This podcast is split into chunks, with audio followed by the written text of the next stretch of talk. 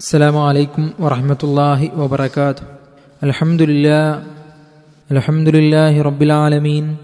نحمده ونستعينه ونستغفره ونستهديه ونؤمن به ونتوكل عليه. ونعوذ بالله من شرور أنفسنا ومن سيئات أعمالنا. من يهده الله فلا مضل له ومن يضلله فلا هادي له. وأشهد أن لا إله إلا الله وحده لا شريك له وأشهد أن محمدا عبده ورسوله أرسله بالهدى ودين الحق ليظهره على الدين كله ولو كره المشركون.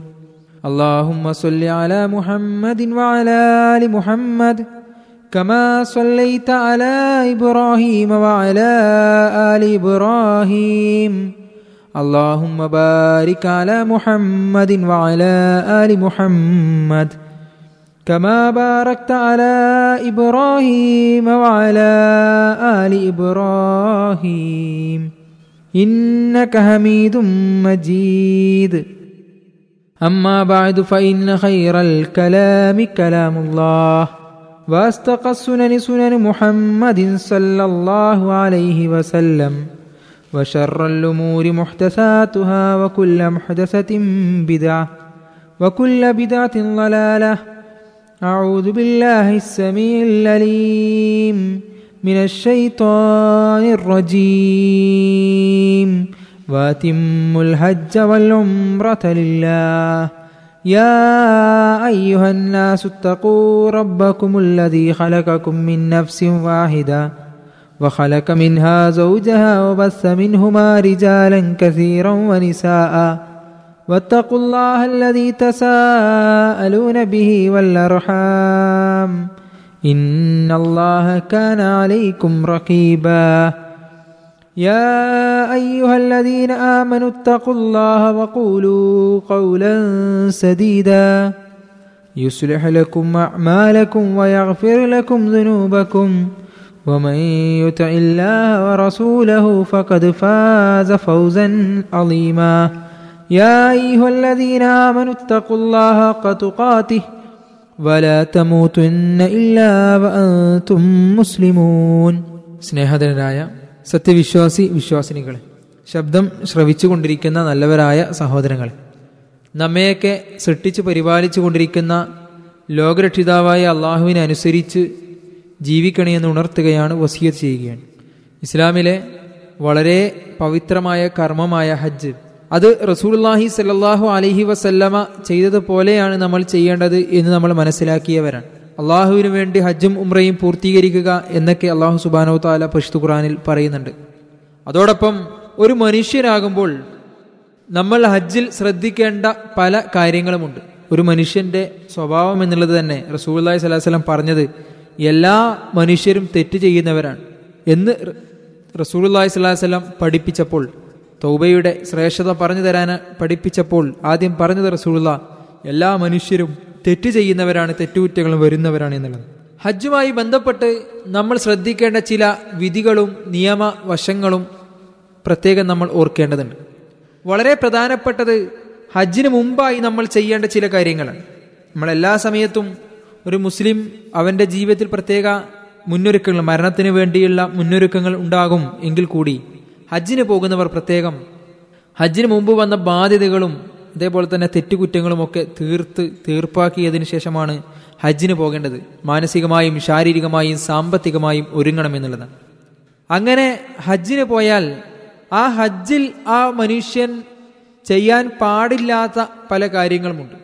ഹജ്ജിനെ കുറിച്ച് പറഞ്ഞപ്പോൾ തന്നെ ശ്രേഷ്ഠമായ ഹജ്ജ് ലഭിക്കാനുള്ള ഒരു മാർഗമായി റസൂൽനായ് സാഹസ്ലം പറഞ്ഞപ്പോഴും ഒക്കെ കാണാൻ സാധിക്കുന്നത് പശു ഖുറാനിൽ പറഞ്ഞ കാര്യത്തിന്റെ ഫമൻ ഫറല ഫീഹിൻ അൽ ഹജ്ജ ഫല റഫസ ഫല ഫുസൂഖ ഫല ജിദാല ഫിൽ ഹജ്ജ്. തർക്കങ്ങളോ തെമ്മാടിത്തങ്ങളും സ്ത്രീ സംസർഗവും അങ്ങനെയുള്ള കാര്യങ്ങൾ ഹജ്ജിന്റെ പവിത്രതയെ നശിപ്പിക്കുന്ന ഒരു കാര്യവും നമ്മൾ ഉണ്ടാകരുത്. ചിലപ്പോൾ തിരക്കുകൾ ഉണ്ടാകാം അതുപോലെ പ്രയാസങ്ങൾ ഉണ്ടാകാം മനസ്സിന്റെ നിയന്ത്രണം വിട്ടുപോകുന്ന അവസരങ്ങൾ ഉണ്ടാകാം. പക്ഷേ നമ്മൾ അള്ളാഹുവിന് വേണ്ടിയാണ് വന്നത് ഹജ്ജിന് വേണ്ടിയാണ് വന്നത് എന്നുള്ള ഉറച്ച ബോധത്തോടു കൂടി നമ്മൾ ഹജ്ജിൽ നിലകൊള്ളണം എന്നുള്ളത്. അതോടൊപ്പം തന്നെ ഒരാൾ ഹജ്ജിൽ പ്രവേശിക്കുമ്പോൾ അവൻ ആദ്യമായി ചെയ്യേണ്ടത് ഇഹ്റാമിൽ പ്രവേശിക്കുക എന്നുള്ളതാണ്. മീക്കാത്തിൽ വെച്ച് ഇഹ്റാം ചെയ്യുക.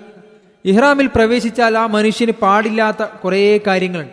സാധാരണ നിലയ്ക്ക് അനുവദനീയമായ പല കാര്യങ്ങളും ഇഹ്റാമിൽ പ്രവേശിക്കുന്നതോടൊപ്പം ഒരു മനുഷ്യന് നിഷിദ്ധമായി തീരുകയാണ് തുന്നിയ വസ്ത്രം ധരിക്കുക മുടി അല്ലെങ്കിൽ രോമം നീക്കുക നഖം വെട്ടുക അതേപോലെ തന്നെ സുഗന്ധം പൂശുക സ്ത്രീ സംസർഗം ചെയ്യുക അല്ലെങ്കിൽ പുരുഷന്മാർ തലമറക്കുക സ്ത്രീകൾ മുഖം മറക്കുക അങ്ങനെയുള്ള വേട്ടയാടുക വിവാഹ കരാർ വിവാഹ അന്വേഷണം നടത്തുക വിവാഹ കരാറിൽ ഏർപ്പെടുത്തുക അങ്ങനെയുള്ള പല കാര്യങ്ങളും ഒരാൾ ഇഹ്റാമിൽ അയാൾക്ക് നിഷിദ്ധമാകുന്നു. അപ്പോൾ ഇഹ്റാമിൽ പ്രവേശിക്കുന്നതിന് മുമ്പായി എന്തൊക്കെയാണ് എനിക്ക് ഇഹ്റാമിൽ നിഷിദ്ധമായത് എനിക്ക് അനുവദനീയമായത്? ചിലപ്പോൾ സുന്നത്തായ കാര്യങ്ങൾ പോലും ഇഹ്റാമിൽ നിഷിദ്ധമാകുന്നുണ്ടല്ലോ. അപ്പോൾ എന്തൊക്കെയാണ് എനിക്ക് ഇഹ്റാമിൽ നിഷിദ്ധമാകുന്നത് എന്നുള്ള ബോധത്തോടു കൂടി നമ്മൾ ഹജ്ജിന്റെ അവസരമാണെങ്കിൽ അഞ്ചോ ആറോ ദിവസങ്ങൾ നീണ്ടു നിൽക്കുന്ന സമയങ്ങളാണ്. അതുകൊണ്ട് തന്നെ നമ്മുടെ ഗുഹ്യാവയവങ്ങളുടെ രോമങ്ങളും അതുപോലെ തന്നെ മീശ പോൽ ഉള്ള നമ്മൾ കുക്കി കളയുക. അതെങ്ങനെയാണോ ചെയ്യേണ്ടത് അതുപോലെ ചെയ്യുകയും. നമ്മുടെ വസ്ത്രങ്ങളിലല്ലാത്ത ശരീരത്തിൽ ഇഹ്റാമിന് തൊട്ടു മുമ്പായി സുഗന്ധം പൂശാവുന്നതാണ്. അങ്ങനെ പൂഷണമെന്ന് ആഗ്രഹമുള്ളവർ ഇഹ്റാമിന് മുമ്പായി തന്നെ സുഗന്ധം പൂശണം. ഇഹ്റാമിന് ശേഷം അത് പാടില്ലാത്തതാണ്. അതോടൊപ്പം ഹജ്ജിന്റെ മസലകളുമായി ബന്ധപ്പെട്ട് പ്രത്യേകം ശ്രദ്ധിക്കേണ്ടത് ഹജ്ജിന്റെ കർമ്മങ്ങളെ നമുക്ക് മൂന്നായി തിരിക്കാം. ഹജ്ജിന്റെ റുക്കുനുകൾ അതേപോലെ തന്നെ ഹജ്ജിന്റെ വാജിബുകൾ ഹജ്ജിന്റെ സുന്നത്തുകൾ എന്നുള്ള നിലയ്ക്ക് നമുക്ക് തിരിക്കാം. റുക്കിനുകളെ സംബന്ധിച്ചിടത്തോളം പ്രത്യേകം മനസ്സിലാക്കേണ്ടത് ആ റുക്കിനുകൾ ഒഴിവായാൽ പിന്നെ ആ ഹജ്ജ് ലഭിക്കില്ല എന്നുള്ളത് റുക്കിന് ഒഴിവായാൽ ഹജ്ജും നഷ്ടപ്പെട്ടു. ഇഹ്റാം അറഫ അതേപോലെ തന്നെ തവാഫുൽ ഇഫാല ഹജ്ജിന്റെ സഅയ് അതേപോലെ തന്നെ തഹലുലിന്റെ മുടി നീക്കുക എന്നൊക്കെയാണ് ഹജ്ജിന്റെ റുക്കിനുകളായി കാണാൻ സാധിക്കും റസൂൽ അലൈഹി വസല്ലം അൽ ഹജ്ജു അറഫ ഹജ്ജ് എന്നാൽ അറഫയാണ് എന്ന് കൂടി പറഞ്ഞിട്ടുണ്ട്. അപ്പോൾ അതിന്റെ മസലകൾ കൃത്യമായി മനസ്സിലാക്കിക്കൊണ്ട് വിധിവിലക്കുകൾ കൃത്യമായി മനസ്സിലാക്കിക്കൊണ്ട് റുക്കുലുകൾ നഷ്ടപ്പെട്ടാൽ പിന്നീട് ആ ഹജ്ജ് നഷ്ടപ്പെടുകയും അത് പിന്നീട് ചെയ്ത് വീട്ടേണ്ടി വരികയും ചെയ്യും എന്നുള്ളത് കൊണ്ട് തന്നെ ആ റുക്കിനുകൾ നഷ്ടപ്പെടാതെ നോക്കേണ്ട നോക്കേണ്ടതുണ്ട്. അതേപോലെ തന്നെ ഹജ്ജിന്റെ വാജിബുകൾ മറ്റുള്ള കാര്യങ്ങൾ ഹജ്ജിന്റെ വാജിബുകളാണ്. ആ ഹജ്ജിന്റെ വാജിബുകൾ നഷ്ടപ്പെട്ടാൽ ജംറയിൽ കല്ലെറിയൽ പോലെ മുസ്ദലിഫിൽ ആ പാർക്കുന്നത് പോലെയുള്ള അയ്യാമത്തെ ശരീക്കിന് മിനയിൽ പാർക്കുന്നത് പോലെയുള്ള ഹജ്ജിന്റെ വാജിബുകൾ മനഃപൂർവമാണ് ഒരു മനുഷ്യൻ ഒഴിവാക്കുന്നതെങ്കിൽ അവൻ കുറ്റംകാരൻ തന്നെ എന്നുള്ളതിൽ സംശയമൊന്നുമില്ല. എന്നാൽ വേറെ എന്തെങ്കിലും കാരണങ്ങൾ കൊണ്ട് അയാൾ ഒഴിവാക്കി അല്ലെങ്കിൽ മനഃപൂർവം ഒഴിവാക്കിയെങ്കിൽ അയാൾ മനഃപൂർവം ഒഴിവാക്കിയവൻ തൗബ ചെയ്യുകയും ഇസ്തിഗ്ഫാർ ചെയ്യുകയും അതിന്റെ ഫിദിയ കൊടുക്കാൻ പ്രായച്ചിത്തം കഫാറത്ത് ചെയ്യാൻ സന്നദ്ധമാകുകയും ചെയ്യേണ്ടതുണ്ട്. ആട് അറുക്കുക എന്നുള്ളതാണ് അതിന്റെ ഫിതിയ അതേപോലെ തന്നെ ഉദഹീയത്ത് അറുക്കുന്നത് പോലെ വലിയ മൃഗം ഒട്ടകം പോലെയുള്ള മൃഗമാണെങ്കിൽ ഏഴു പേർക്ക് വരെ അതിൽ പങ്കുചേരാം എന്നൊക്കെ പണ്ഡിതന്മാർ പറഞ്ഞതായി കാണാൻ സാധിക്കുന്നത്.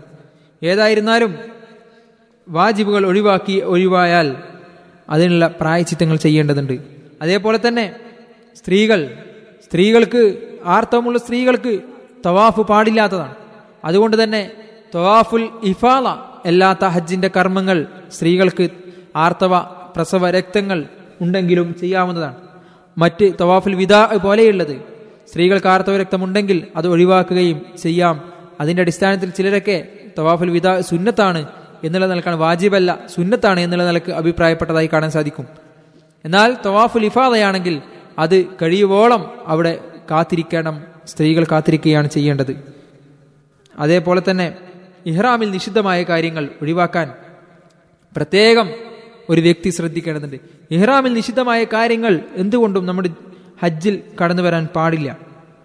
എന്നാൽ ചിലപ്പോൾ ചില രോമങ്ങൾ ഇപ്പോൾ കണ്ണിലുള്ള പിരി- പുരികം അല്ലെങ്കിൽ മറ്റ് രോമങ്ങൾ അറിയാതെ നീക്കിപ്പോയി. ഒരാൾ മറന്നുകൊണ്ട് വലിച്ചപ്പോൾ പറഞ്ഞു പോന്നു. എന്നതുകൊണ്ട് അയാളുടെ ഹജ്ജിനെ അത് ബാധിക്കുന്നില്ല മനഃപൂർവമല്ല എങ്കിൽ. അതേപോലെ തന്നെ മറ്റുള്ള കാര്യങ്ങൾ. അത് ചെയ്തവൻ അവർ ഇഹ്റാമിൽ നിഷിദ്ധമായ കാര്യങ്ങൾ ചെയ്തവർ അവർ അതിനുള്ള പ്രായച്ചിത്തം നൽകേണ്ടതുണ്ട്.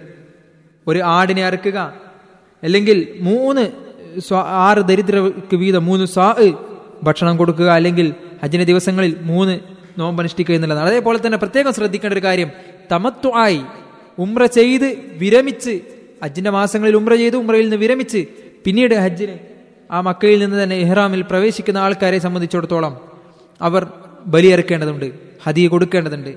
അതിനവർക്ക് സാധിക്കുന്നില്ല എങ്കിൽ അവർ ഹജ്ജിന്റെ വേളയിൽ മൂന്ന് നോമ്പും പിന്നീട് നാട്ടിൽ തിരിച്ചു വന്നതിന് ശേഷം ഏഴ് നോമ്പും അങ്ങനെ പത്ത് നോമ്പ് നോക്കുകയാണ് വേണ്ടത്. അങ്ങനെ ധാരാളം മസലകൾ വിധികൾ ഹജ്ജുമായി ബന്ധപ്പെട്ടുകൊണ്ട് കാണാൻ സാധിക്കും നമുക്ക്. ആ വിധികളെക്കുറിച്ച് കൃത്യമായി മനസ്സിലാക്കിക്കൊണ്ട് ഹജ്ജിന്റെ വിധിവിലക്കുകൾ കൃത്യമായി പഠിച്ചുകൊണ്ട് യഥാർത്ഥ പരിപൂർണമായ ഹജ്ജ് ചെയ്യാനുള്ള ശ്രമങ്ങൾ നമ്മിൽ നിന്നുണ്ടാവണം. അള്ളാഹു നമ്മേവരെയും അനുഗ്രഹിക്കുമാറാകട്ടെ. വാഹൃദാന അലഹമുല്ലാഹി റബുലാലമീൻ അസ്സലാമു അലൈക്കും വാഹമത്തല്ലാഹി വബർക്കാത്തു